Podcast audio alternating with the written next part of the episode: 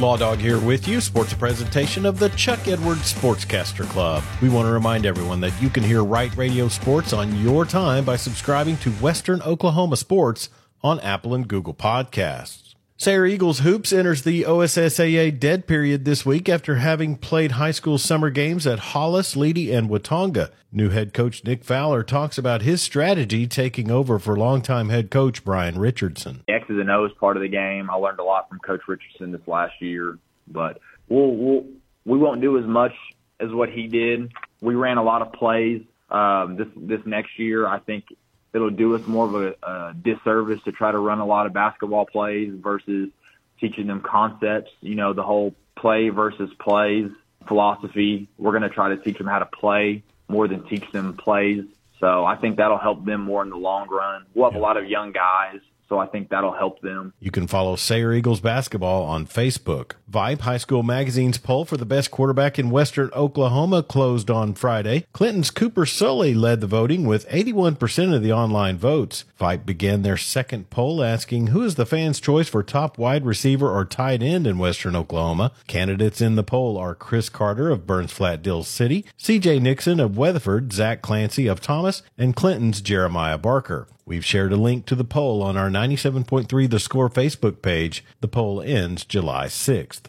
Little League Baseball championships from last week featured Western Oklahoma teams and venues as the summer season wrapped up. In the 12U championship in Sallisaw, the home team Sallisaw Cardinals won state over the Elk City Crushers 7 to 2. In the 10U state tourney in Weatherford, the Purcell Legends beat Fletcher Wildcats for the title. In 8U coach pitch state at Clinton, the Prague Red Devils won against Washington. And in the T-ball championships at Weatherford, Blanchard beat Anadarko Warriors to claim their state championship. Oklahoma State men's golf was well represented over the weekend, and Cowboy alums won tournaments on the PGA Tour and the LIV Tour. At the Rocket Mortgage Classic, Rickie Fowler won his first tournament since 2019 as he edged Collin Morikawa and Adam Hadwin in a playoff. Fowler finished the final day yesterday with a 4 under par 68 and finished 24 under for the tournament. Fellow OSU alum Taylor Gooch won his third LIV Golf Tour event of the season in Spain yesterday as he beat Bryson DeChambeau by one stroke.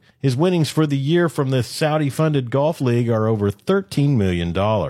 The Oklahoma City Thunder were active at the end of the week and into the weekend. They made a trade with the Miami Heat for former Thunder guard Victor Oladipo and guard Patty Mills from the Nets as part of a deal that also involves Houston. Mills makes for the third Aussie on the Thunder roster, joining fellow Down Under teammates Josh Giddey and Jack White. OKC also signed former EuroLeague MVP Vasilije Micic to a three year contract and also declined the team option on former OSU Cowboy Lindy Waters, which will make him an unrestricted free agent.